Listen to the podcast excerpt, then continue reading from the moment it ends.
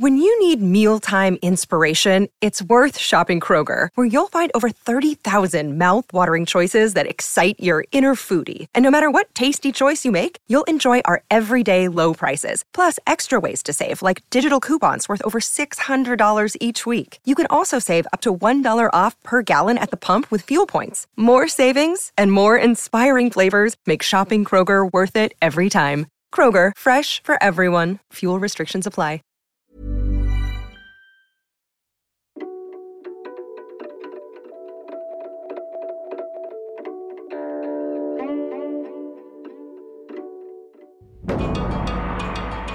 Welcome to Drum Tower. I'm David Rennie, The Economist's Beijing Bureau Chief, and I'm here with my co host Alice Su. On February 4th, 2022, Xi Jinping and Vladimir Putin declared the start of their no limits friendship. Weeks later, the Russian president ordered his troops to invade Ukraine. Last week, in the first episode of our two part series looking at China's relationship with Russia, we asked Are there any limits to Xi and Putin's no limits friendship? And we asked how the Chinese Communist Party views Russia's war with Ukraine. If you've not heard that show already, we would love it if you could go back and listen. In today's episode, we're asking Could Xi Jinping stand to gain from Putin's war on Ukraine? Who gets more out of this no limits friendship, China or Russia? And I travelled to China's frozen far north to visit its border with Russia.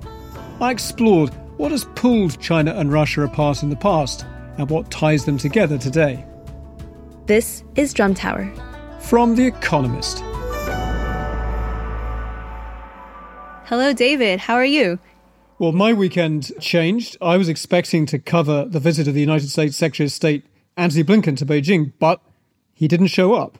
And instead, I've been talking to experts in China and America about spies in the sky. Oh, the balloon. The balloon. Yeah, that's right. I think of all the things that could have happened to interrupt or to derail the US China relationship, nobody could have predicted that it would be a, a balloon over Montana. You didn't have that on your bingo card. No, I didn't. I didn't. But you know, it's a serious political issue because clearly for the American public, seeing that thing overhead mm-hmm. brings home in a really kind of tangible way the idea that China is a threat. And we are going to be talking about China America relations in the episode next week. In fact, even this week, I'm going to be talking to the American podcast Checks and Balance that The Economist does. And our colleagues talked about it already on The Intelligence on Monday this week. As for Drum Tower, we're going to devote next week's episode to US China ties. But first, we promise listeners the second half of our take on China Russia relations, because it's the first anniversary of Xi Jinping's no limits friendship with Vladimir Putin.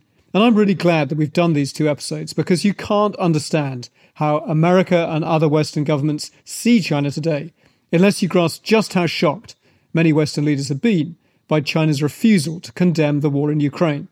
Not to mention recent media reports that big Chinese firms are supplying Putin's war machine. So all these big geopolitical forces are linked. But before we start on all of that, Alice, how was your week? Thanks, David. My week was fine. I mean, aside from all the spies in the sky and geopolitics, I also had family visiting here in Taiwan. I was able to take them to the National Palace Museum, which, as you know, holds all of the treasures that were taken from the Forbidden City in Beijing. And sadly, I didn't get to see the, the most famous item in the museum, which is this piece of jade shaped like a cabbage. It was on loan to another museum, but I did get to see the other very famous rock shaped like a piece of fatty pork, and, and also many interesting artifacts of jade and bronze and so on. And how about you, David? Did you make it to the China Russia border without getting frostbite? I did. I had a fantastically enjoyable trip up to the frozen north. I did prepare for it somewhat ineptly by going ice skating in Beijing, falling over and spraining my wrist. And so I discovered how to say I've sprained my wrist in Chinese, which I didn't know before. Oh, no. And I also discovered that if you're taking a hard sleeper train and you have the top of the six bunks, that going up the ladder in the middle of the night on a moving train with one arm is actually quite a scary business. I'm sorry to hear that, but I'm glad that you seem to be fine and that you managed to make that trip anyway.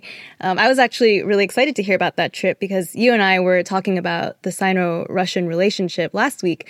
And then we decided, oh, maybe you should go to the China Russia border and talk to people there, right on the edge of the two countries, and understand what Chinese people are thinking about Russia at this moment in time.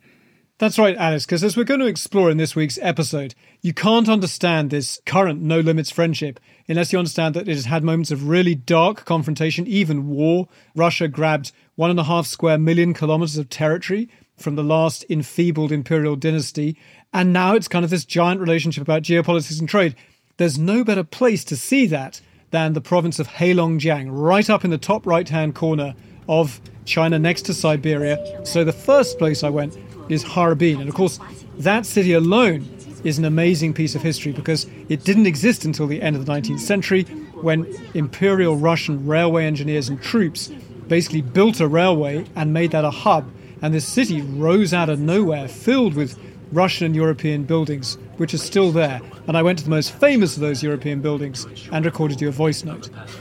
Alice, it's just for seven in the evening, and I am in Harbin in the far north of China. It's about minus 18, uh, and I'm outside an old Russian Orthodox cathedral, which has now become a tourist site and a museum. And if you want a symbol of how the politics and the sometimes very violent history of this relationship between China and Russia has become totally sanitized into friendship and a tourist angle here, this cathedral is exactly that. And the tourists there, when I talked to them about their feelings about Russia, they said that they didn't know much about it, that it was pretty friendly.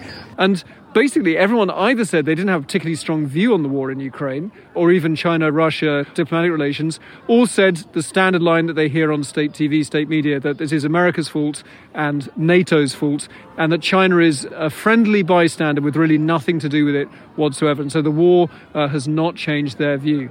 And frankly, I think most people are just here because it's a great place to take a photograph and imagine you're in Europe for a bit.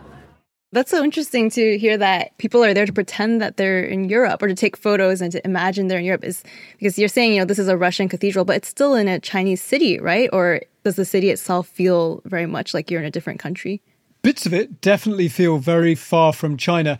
And that was controversial for a while, right? Because this was basically a quasi colonial project and in the height of the Mao era, when you had the Cultural Revolution and all things foreign were suspect, and the Soviet Union had a terrible relationship with China, Red Guards actually ransacked this cathedral. And then it was turned into a warehouse for a department store, hidden from view by other buildings. But at a certain time in the 1990s, the city government decided this is actually a tourist site. And what's really interesting is even the staging of this exhibition is all about Sino Russian friendship. So when I went in, there was a young Chinese pianist at a grand piano, and he was playing the famous Russian folk song Moscow Nights. And he had people sitting around and taking pictures and listening to the music.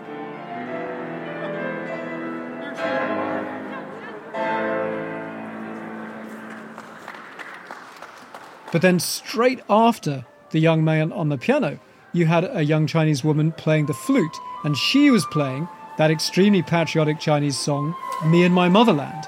我和我的祖国。我和我的祖国。and so you see in Harbin, Russia isn't controversial.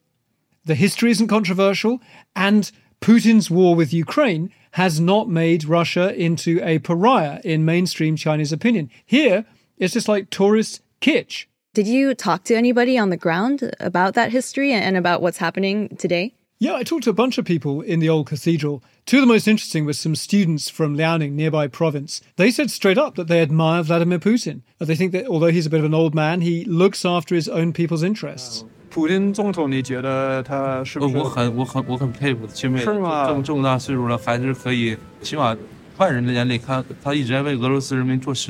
and when I asked them about what they thought of Ukraine, because they mentioned they had some Chinese friends who had been studying in Ukraine when the war broke out, they said that they felt very sorry for the Ukrainians who didn't want this war and who wanted peace as soon as possible.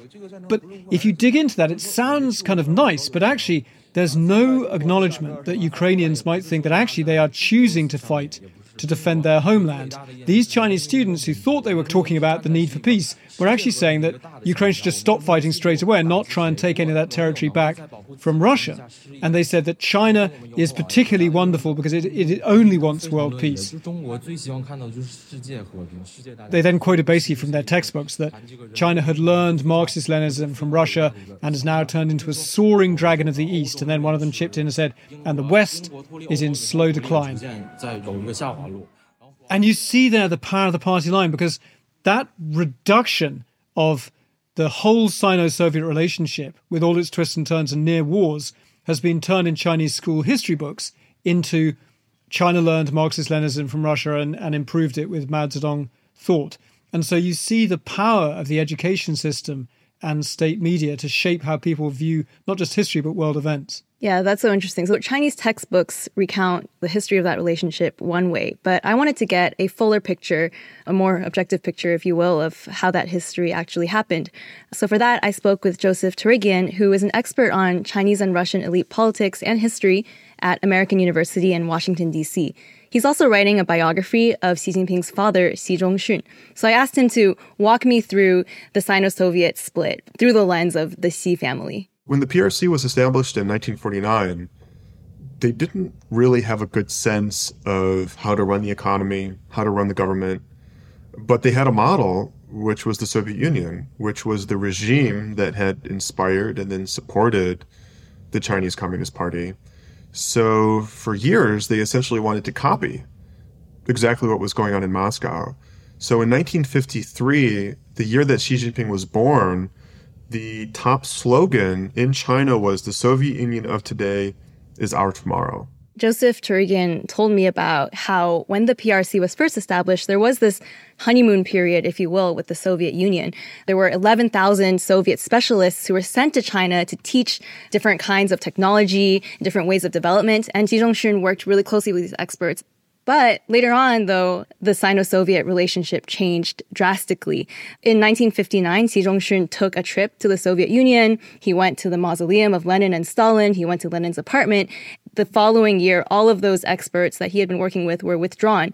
And a few years later, in 1962, Xi Zhongxun was purged. He was accused of many things, but one of them was that he was a spy for the Soviet Union. It's so amazing that Xi Jinping's father was absolutely at the heart of all of that. And of course, it's so revealing not just about Mao's China, but now Xi Jinping's China, that the crime that the Soviets committed that made Mao Zedong distrust them was that they started to say that the intensely brutal one man autocratic rule of Joseph Stalin had been a bad thing and started to talk about uh, reform and moving away from that. And of course, that was a direct threat to Mao Zedong, who had modeled himself in some ways on Stalin. And so now you see in Xi Jinping's China, party propaganda materials telling party members, at least, and party officials that indeed denouncing Stalin was a terrible mistake, just as Gorbachev is demonized Xi Jinping's China, but ending the Soviet Union by giving up total control of the party. Yeah, that is right. Something really interesting that Torigian brought up is that while the Sino Soviet split was ideological, it was also in part geopolitical, and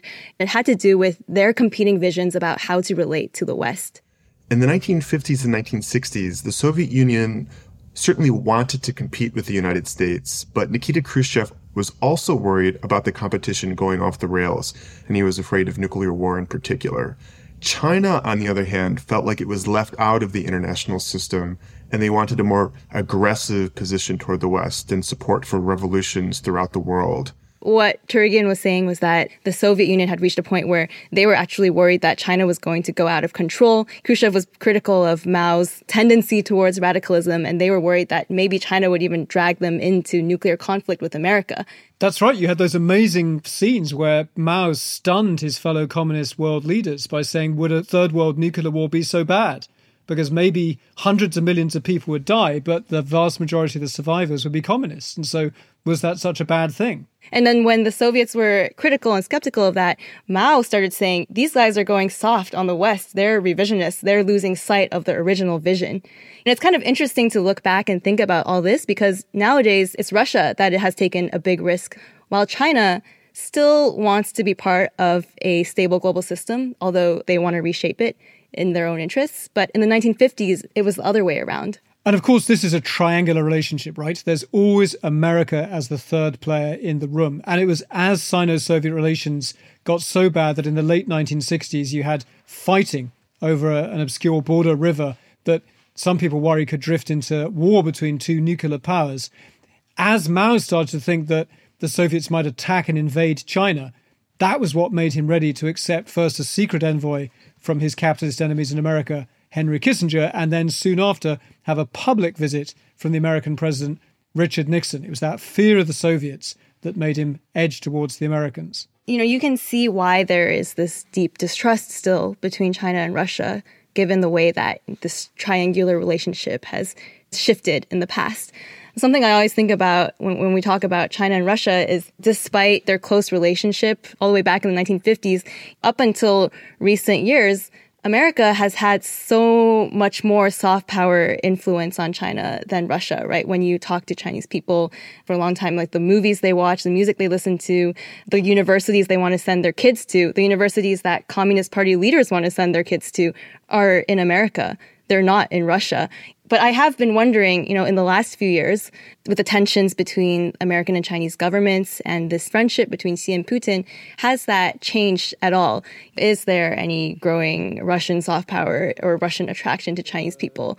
And I'm curious, you know, what is that like at the border? You know, Alice, actually, I asked the two students I met in that cathedral in Harbin uh, if they had the choice, would they rather study in America uh, or Russia? And uh, they said, we don't want to study in America it's too luan. Messy. That chaos, you know, that means it's the gun massacres and stuff they see on Chinese news every night. Russia, they said, was a little cold, which I think was a bit of a cop out. Um, and then they said they'd like to study in the UK. Oh, that's nice.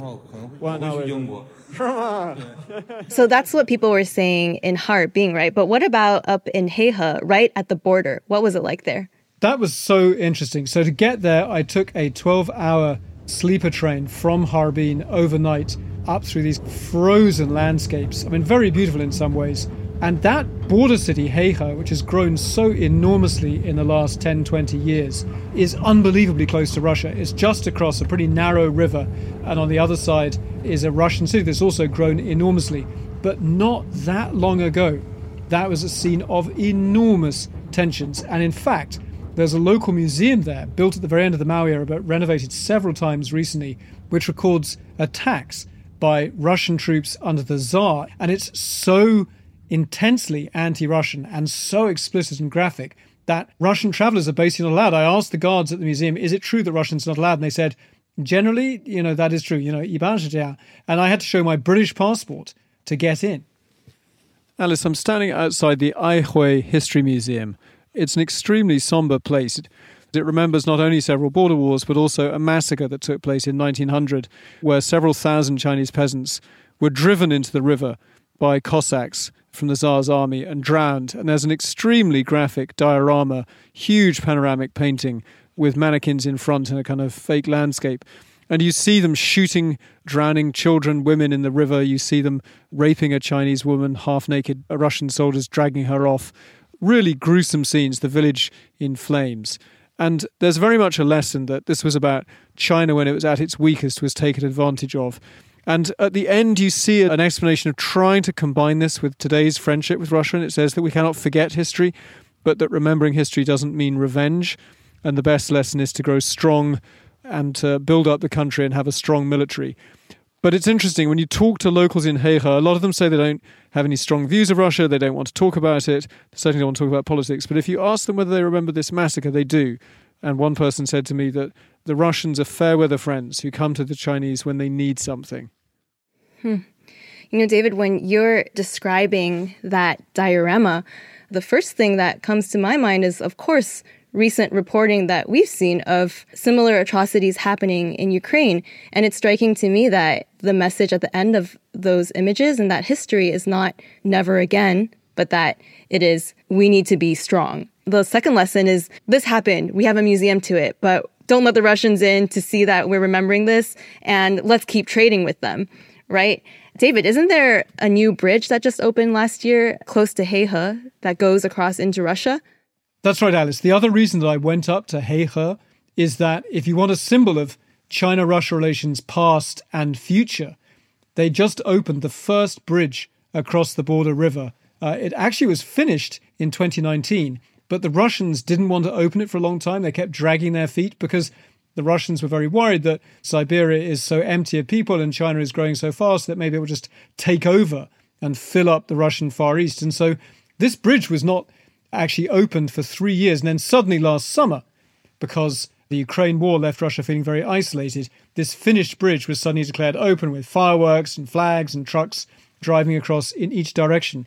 And there is a real tension between this absolute intention of telling the locals what happened in the past and an incredible kind of pragmatism about how Russia is a kind of exotic, neat tourist thing. So, right next to this history museum that is so sensitive that Russians can't visit, you have a Russian style campsite for holidaymakers to go to.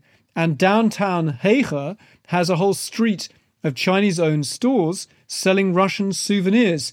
Did you speak with people on the ground there? Were there traders, business people? What did they think? Absolutely. And a really interesting place was this street, Heilandier, which is full of shops that sell Russian souvenirs. They frankly haven't had any visitors for three years because of COVID, but several of the shopkeepers there, these are people who before COVID would go over to Russia, buy stuff, can talk about what the Russians are like to do business with.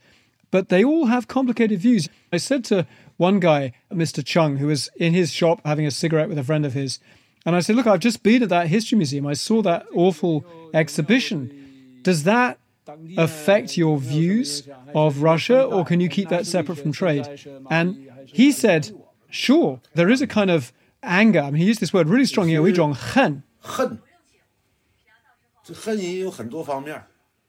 And I was like, wow, hen, like hatred. And he goes, well, the things they did, throwing people into the river, how can you not get angry about that? But he's also very clear that the bridge, if that really opens up and takes a lot of cargo across, that would be a big help for the economy and for China.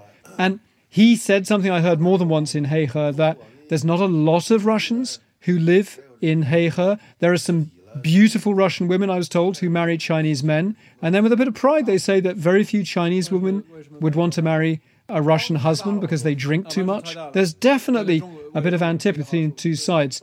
When we got onto the war and what they thought of Ukraine, his friend with the cigarettes just started pounding me for being you Brits and the Americans, you're bullying Russia, you blew up the pipeline so that the Russians couldn't sell their gas and oil anywhere else. He thought that Western countries blew up the pipeline. Yeah, he said explicitly. Uh, he said Western countries blew up their pipeline. Don't you know all of this as a journalist? And then he said to me at the end, this whole Putin started this thing. We would rather side with Putin than side with you Brits. So it was definitely quite an edgy exchange. What I took from that is that if you think about how the options have narrowed for, say, the German government or the German business elite, that they're really profitable trade with Russia, that was made completely morally impossible and unsustainable by the fact that Vladimir Putin has just invaded his neighbor in this very cold blooded way. Well, then you turn that on its head. Xi Jinping doesn't face any of those pressures he has so much more room for maneuver because there's this view that big countries bully small ones and might makes right. And so the idea that there's a kind of right and wrong in the Ukraine war, no, no, no, this is just a test of strength. And that kind of deep cynicism, I think, is hugely advantageous to the Communist Party and to Xi Jinping. Yeah, in some ways, it's a very bleak and very realist view of the world, right? And it goes back to that history museum where the big takeaway from Russia's land grab was not that there shouldn't be land grabs, but that China should be strong so that its land will not be grabbed by others. When you were describing that scene, I kept remembering going to this Communist Party museum in Shanghai, and there was this big slogan on the wall, and it said, if you fall behind, you will be beaten. They use the same phrase on the wall of the museum in Aihui. Is it? It's there as well. Exactly. When you think about that, the way that the Chinese leadership wants its people to think about the world, it's a really cruel and brutal dog eat dog world out there. It's troubling to hear that people have bought into that propaganda. And I think it's particularly troubling for me hearing it here in Taiwan, because of course, this is the view that China wants its people to embrace in case they want to make a move on Taiwan one day. They want to say, first of all, Taiwan is not a legitimate state. And secondly, if they do use force against Taiwan, they'll say, we were pushed into it. We were backed into a corner by America and NATO. And if the Taiwanese people suffer, they will say, we're not the ones making them suffer. America and its allies are prolonging the war. They're helping Taiwan. It's, it's those people helping the small country that are causing the suffering. It's just such a, a twisted way of, of telling the story. And yet, and yet you can see that it's working for a lot of Chinese people. And it's a narrative they're going to want to push in the future. It's just like during the Hong Kong process in 2019. It couldn't be that the 7 million people of Hong Kong thought they had any rights to defy the mainland. It can only be that there's another big power behind the scenes pulling strings. That's always America. You know, when we're talking about it, it seems so unbelievable, but I remember going to grad school in Beijing and talking to friends, you know, at one of the best schools in China, right, at Peking University. And I had just previously been working in the Middle East covering the Arab Spring. And my Chinese classmates would ask me, you know, they would say, surely you don't believe that those uprisings were genuine, right? They were CIA funded. Why would anyone ever really participate in an uprising? On their own, there has to be a power behind. Everything is about big powers. It's not about individual people believing in wanting to have a better life and wanting to live a different way. And of course, that wasn't everyone, but it's sometimes just still shocking to me when I realize that that is the worldview of a lot of Chinese people.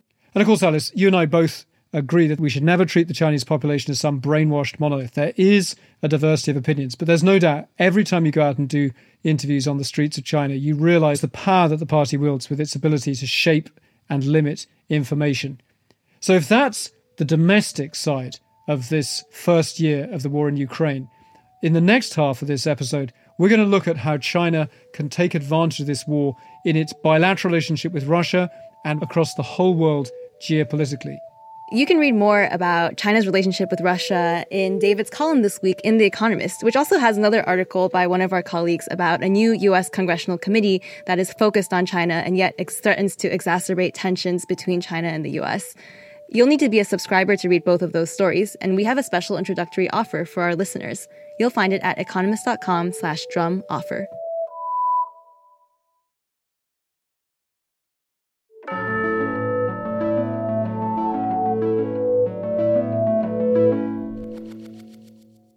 Welcome back to Drum Tower and the second episode in our two part series exploring China's relationship with Russia. We've just been talking about the Sino Soviet split and the troubled division in the history of these two nations. And yet today, Vladimir Putin and Xi Jinping present themselves as pretty close friends. Apparently, they like to hang out together. Xi Jinping and Vladimir Putin have actually met in person 40 times over the last decade, which is more than Xi has met with any other leader. And one of the strange artifacts of their relationship is that they have spent a few of their birthdays together. You can hear Xi Jinping here saying that it's exquisitely beautiful cake. На самом деле, я вас уверяю, у меня очень близкие я без преувеличения говорю, дружеские отношения. Мы это все время... in this clip, you can hear Putin saying that his relationship with Xi is very close, that they're friends, and actually Xi Jinping is the only international leader that Putin has spent his birthday with.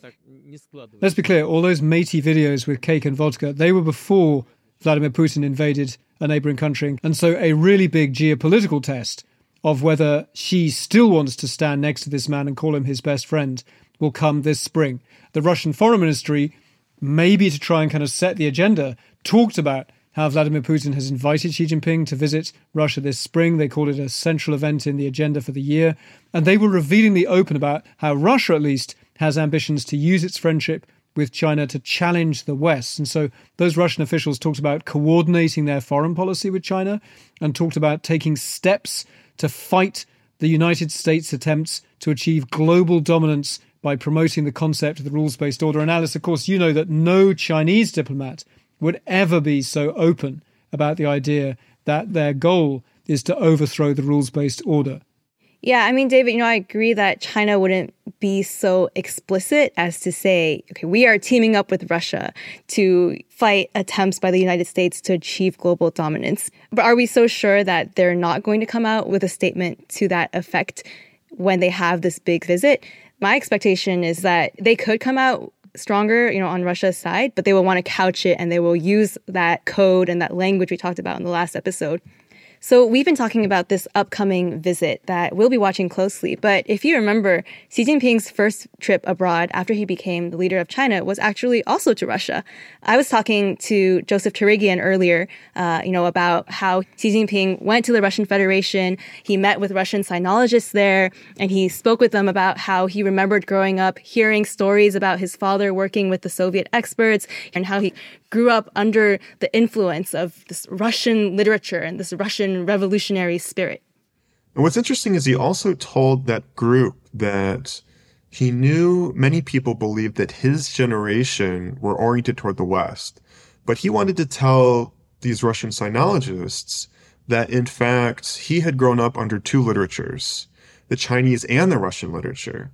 And he told them a story about how when he was a set down youth in exile as a young person to the countryside, he loved reading this novel called What is to be Done, which included a famous revolutionary called Rakhmetov who would sleep on a bed of nails to build up his revolutionary will. And Xi Jinping said that he would sleep on a hot kang, the hot stone bed, or walk around in the wind and the rain to mimic him so that he could also build up his uh, revolutionary elan and dedication. But as a reminder, Xi Jinping is really preoccupied with the question of why the Soviet Union collapsed because he fears that the Chinese Communist Party could face the same kinds of crises. And that really affects the way that he runs China now. It affects the way that he has consolidated power and that he is against Western ideas like civil society, freedom of the press, and so on. And there's this famous speech that Xi gave shortly after becoming China's leader where he warned that China should avoid repeating the Soviet Union's mistakes. And there are two main things that he said. First is that the Soviets lost control of the narrative of their history, so people didn't believe in it anymore. And the second thing was that they lost control of the military, and nobody was man enough to come forward to use violence to resolve the situation. And as I was talking to Joseph Torigian about, you know, Russian and Chinese leaders and all the ways they don't get along, he said it's actually an anomaly that Xi and Putin get along so well. And the reason for that really comes down to their worldviews. In terms of their broad sense of how they think about the world, there are a lot of commonalities. They both see attacks on their history as Western plots to delegitimize their regimes. They both see traditional values as a bulwark against instability and see the West as tearing itself apart with cultural debates. They both believe that authoritarian regimes are better at managing modern challenges. They both want their countries to regain a lost status neither of them think Western democracy is real. They just think it's a way for individuals to bully other people. So they both have this view of the state as being a fundamental necessary bulwark against people who, when left to their own devices, can be very dangerous. A very conservative statist vision of, of the world.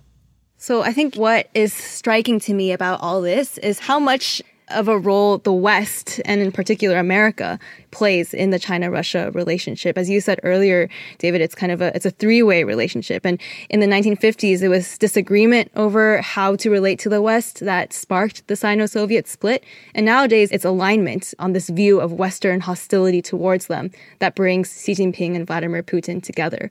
But it's also important to remember that alignment is not the same as alliance right? So China and Russia, they are aligned, but they're also both thinking of their own interests first. And alignment also doesn't mean that the two sides are equal. Who is the big brother in this relationship? Who's getting more out of it?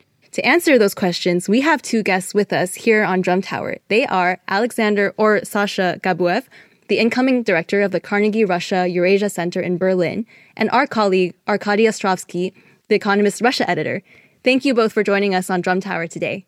Pleasure to be with you, David and Alice. It's great to be here. Thanks. So, we decided to start off with the same question for both of you, and I want you to answer at the same time.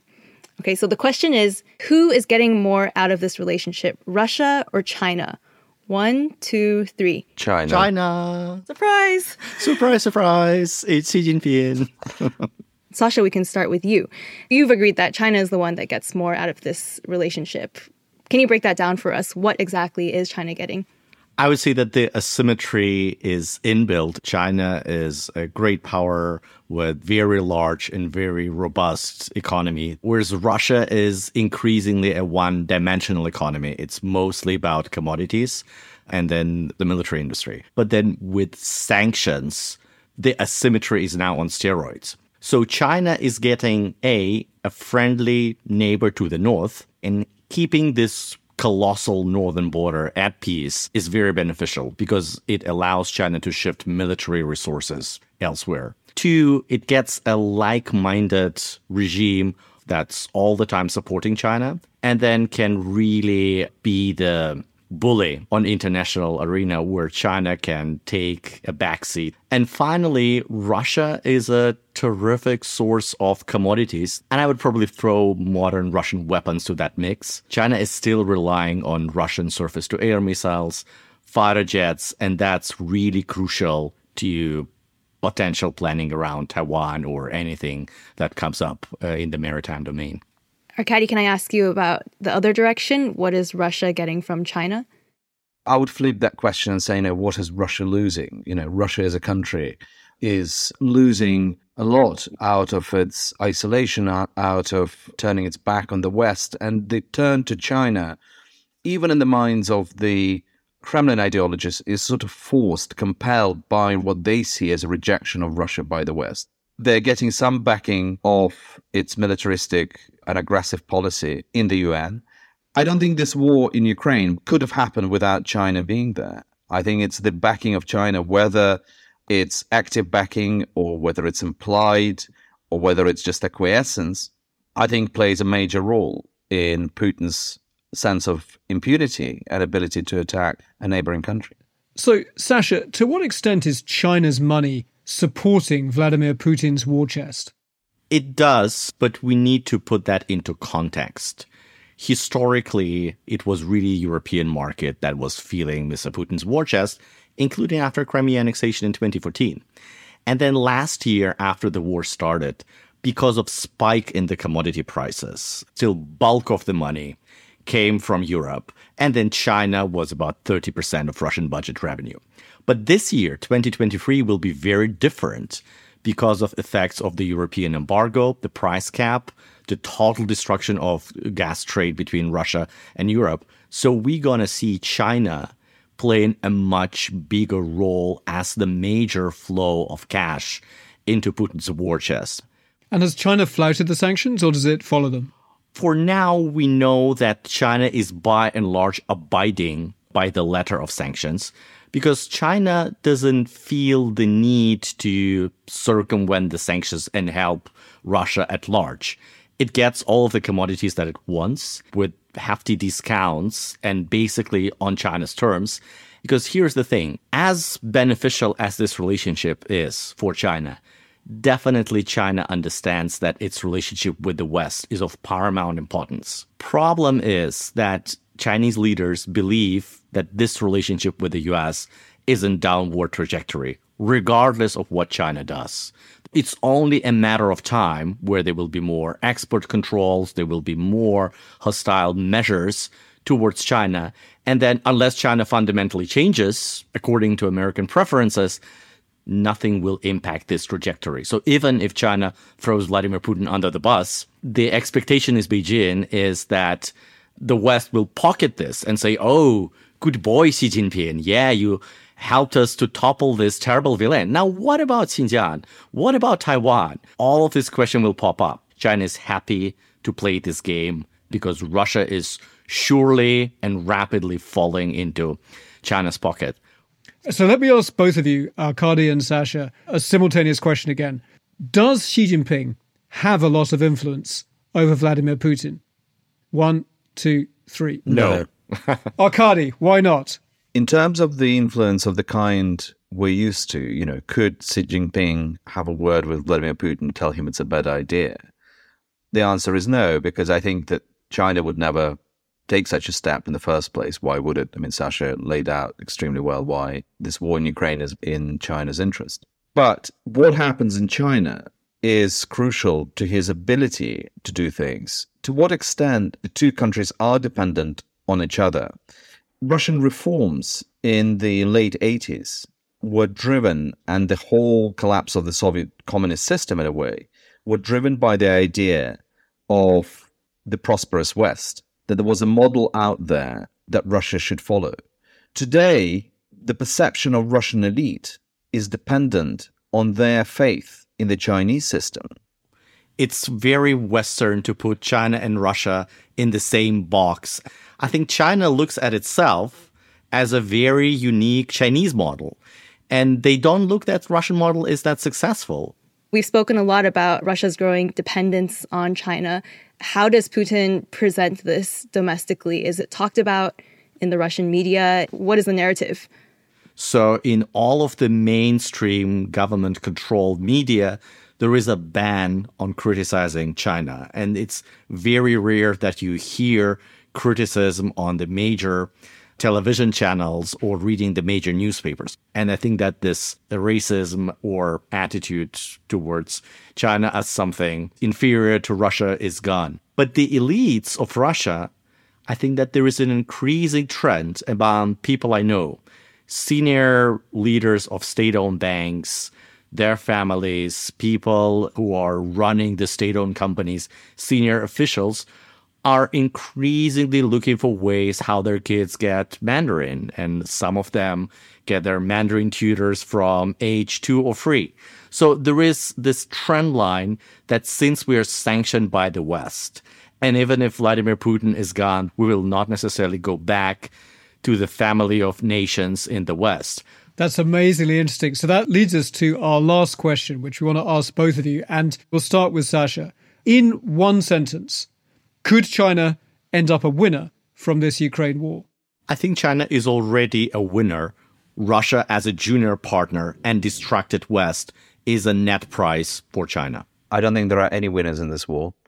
I think this war doesn't have a natural end. Nobody knows what victory is. I think we are watching the collapse of the last big continental European empire. I think this is only act one in Ukraine. I think act two is to come in Russia itself. I think the collapse of Russia will be disaster not just for itself, for Europe, but it will also be very traumatic for China. Alexander Gabuev, Sasha, and Arkady Ostrovsky, thank you so much for joining us on Drum Tower. Thank you. It was a pleasure being with you. Thank you for having us.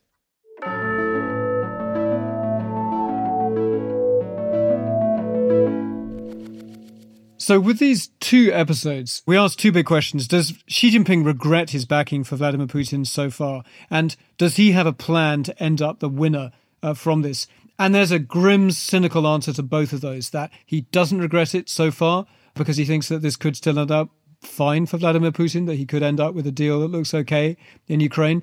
And then the next stage, China will offer to come in and rebuild the shattered cities of Ukraine uh, with Chinese loans. I think there is, though, a price to displaying just how ruthlessly, cynically China pursues its self interest in a conflict like this. That there are Western countries that did have a naive view of China, and that's why they thought China might want to play the mediator. And so I think Xi Jinping thinks that he can just brush off those cries of dismay from Western powers about his effective support for Vladimir Putin because China's market is so large and China has all the growth they need. But something has changed, Alice. You know, when I talk to European ambassadors and diplomats here in Beijing, something has changed over the last year. And I don't think that it's entirely good news for Xi Jinping for his cynicism and coldness to be so much better understood across the West.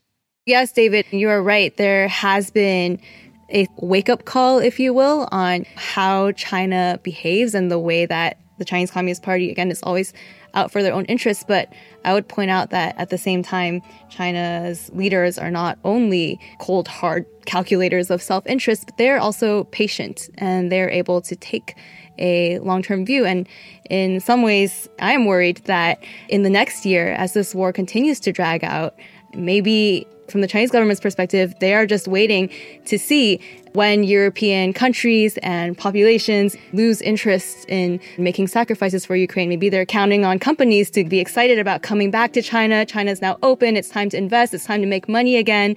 And so I do think the jury is still out. We still have to see what happens, especially in the coming months. The ways that China is going to try to come out on top of this conflict. China is waiting to see where the limits of Western unity are.